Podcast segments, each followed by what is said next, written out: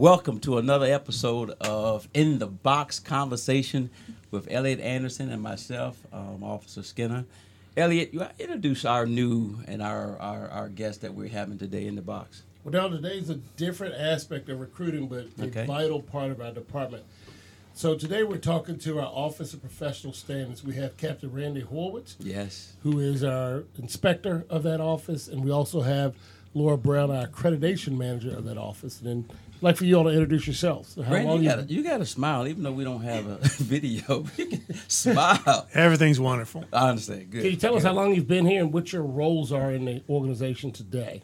All right, I've been with the department coming up on 38 years, um, and I'm in charge of our Office of Professional Standards.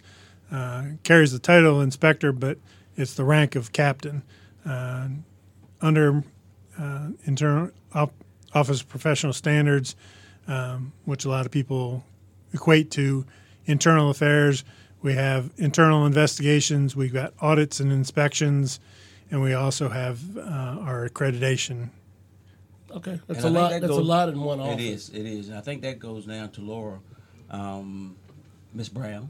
Good morning. Good morning. How are you? And you civilian part of operation of um, uh, OPS, I should say. That is correct. Okay. I am the accreditation manager for our uh, department, and that is the CALEA accreditation, Okay. which stands for the Commission on Accreditation for Law Enforcement Agencies. Okay.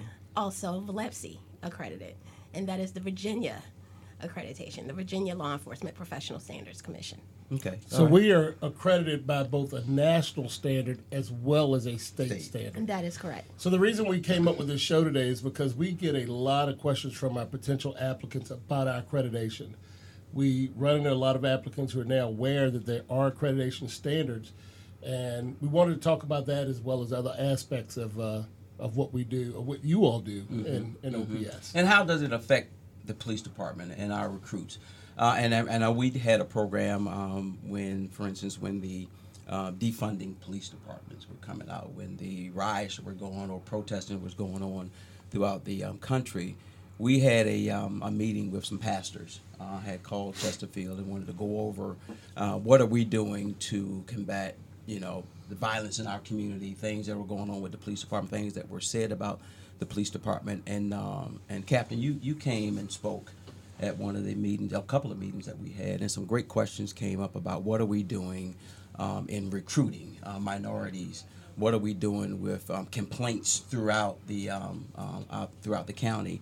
And you, you brought up some things that it's not looked at as always police getting in trouble, but how do we be transparent in giving information back to citizens when they come in and making a complaint? Can you go over some of the not really the complaints that are happening, but go over some of the procedures that we go through when a, a citizen call on Daryl Skinner for a traffic stop that I didn't say or do or I was um, um, use bad language or whatever? How do you how do you process that?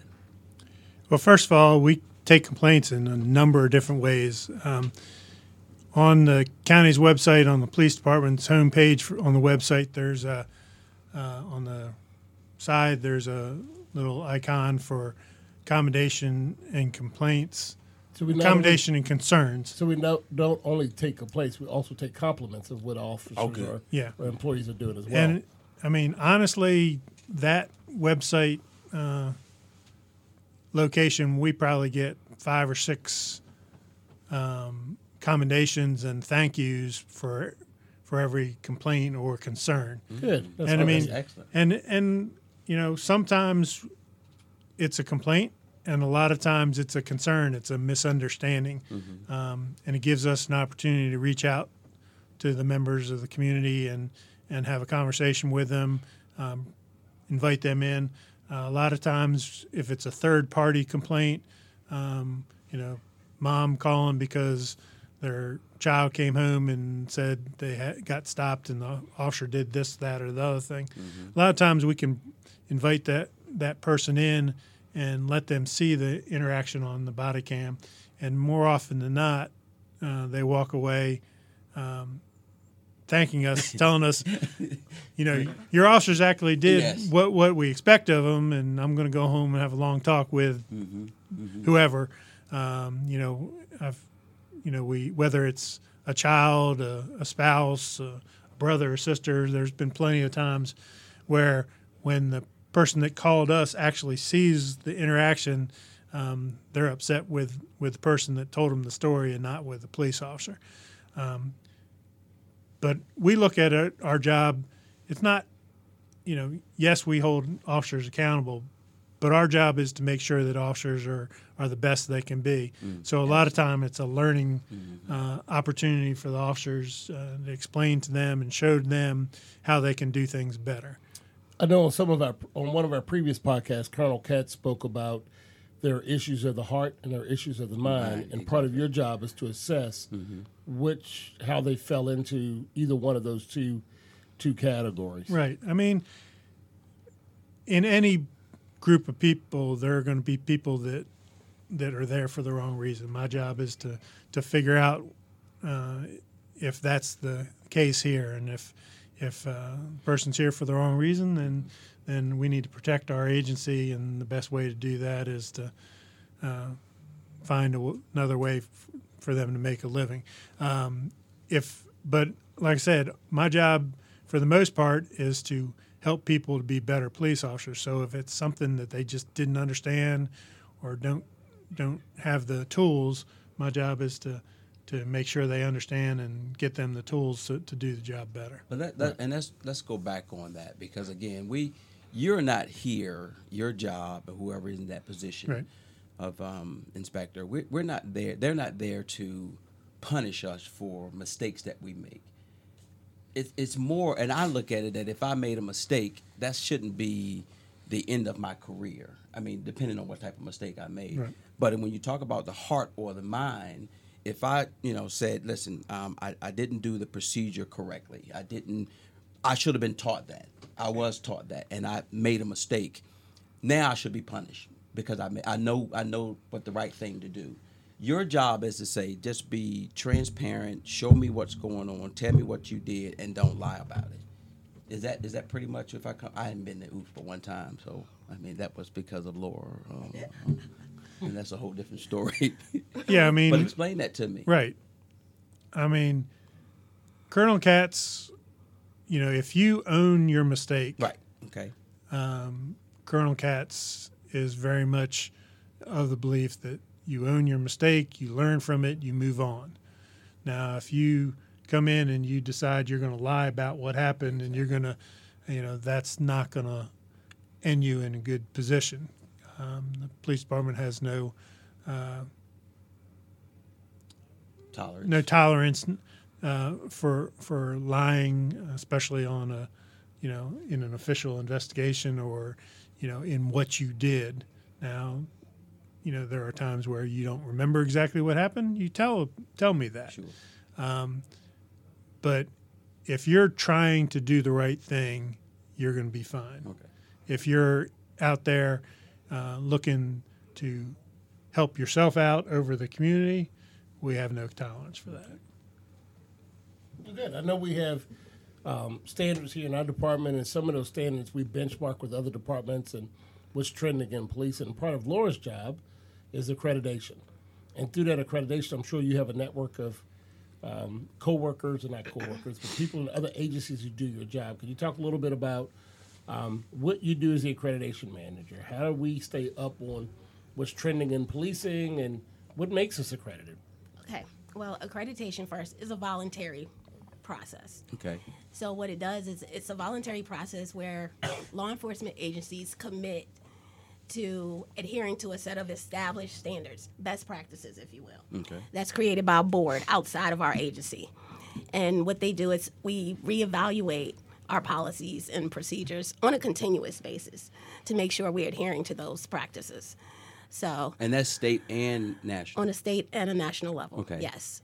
And so, So how do you get to do these standards? Do you apply, or do the people just randomly show up and do spot audits? How does this work? Well, yes. Well, first you commit. You say, "Hey, I want to be a part of CALEA, Okay. or I want to be part of VLEPSC." Okay. And you go through that initial process to say, "We're going to voluntarily start this process," and you go through an initial assessment.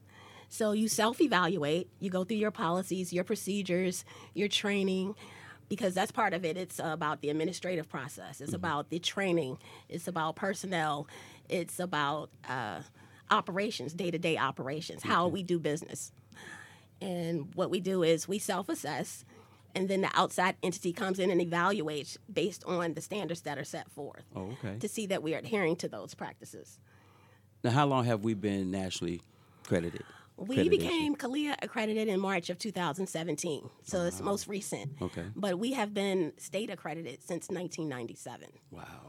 But neither accreditation is required. Neither is required. They are both a voluntary process. Mm-hmm. Now, how does that help us as a, as a police department? What does that, that do for the police department itself? Well, it shows that we are promoting um, accountability, integrity, transparency, because there are a lot of standards that require us to keep the public informed, to have a process in place where the citizens can, you know, engage with us and we engage with the community to say that we are here to provide an excellent amount of uh, service Okay. to you. Okay. Now, now, now how does the body camera? I, that, that's one of the things folks, folks are talking about now in the community. How does the body camera play a part in the accreditation, or does it play a part in it? There are standards that we have to meet on a national level for our body cameras. Okay. Some of that is uh, retention.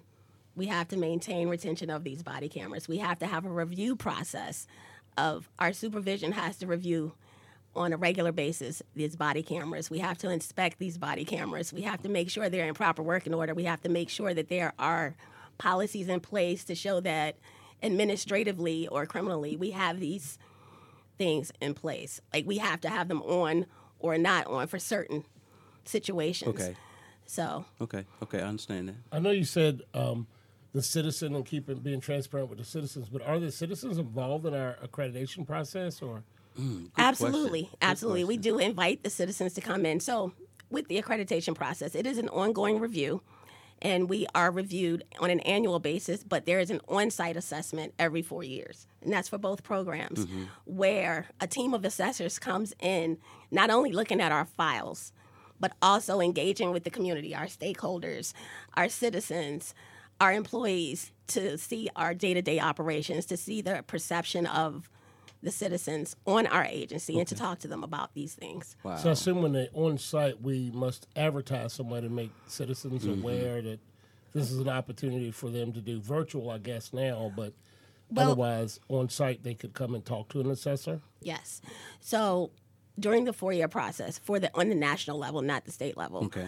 um, we are required to put out a public notice prior to the assessors coming to our agency Mm-hmm. and advising the citizens to come in and have a conversation um, with our assessors. Wow. And That's so they have that opportunity. That they can good. also write letters, you know, giving their input on how we do business, Mm-hmm. you know, good or bad.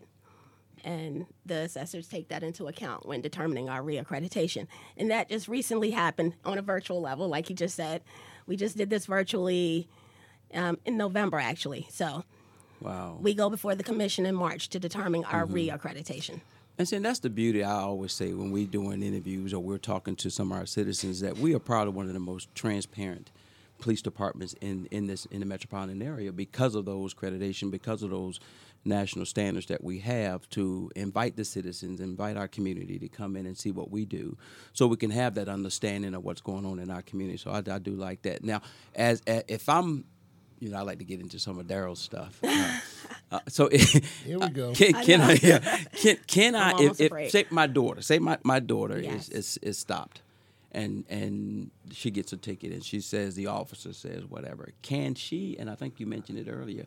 Can she say, "Mom, let's go and see the video from the police from the police department"? Can a citizen come and do that? Yes. Okay. I mean, we, um, I mean, we often invite citizens, again, whether it's a third party or the person, you know, we'll, you know, we get a complaint, we'll call and talk to the person and we'll invite them to come in and watch the video with us. Um, I mean, because all those situations are stressful. It's stressful for the police officer, it's stressful for the, for the citizen, um, whether they get arrested or not. So we find that a lot of times um, when the people come and actually see the interaction, you know, their memory does not necessarily match up with the with body camera footage. yeah, um, because like I said, it's stressful. I mean, it's stressful on everybody. Um, you know, and the same thing. You know, there are times when the police officer's memory doesn't exactly match up.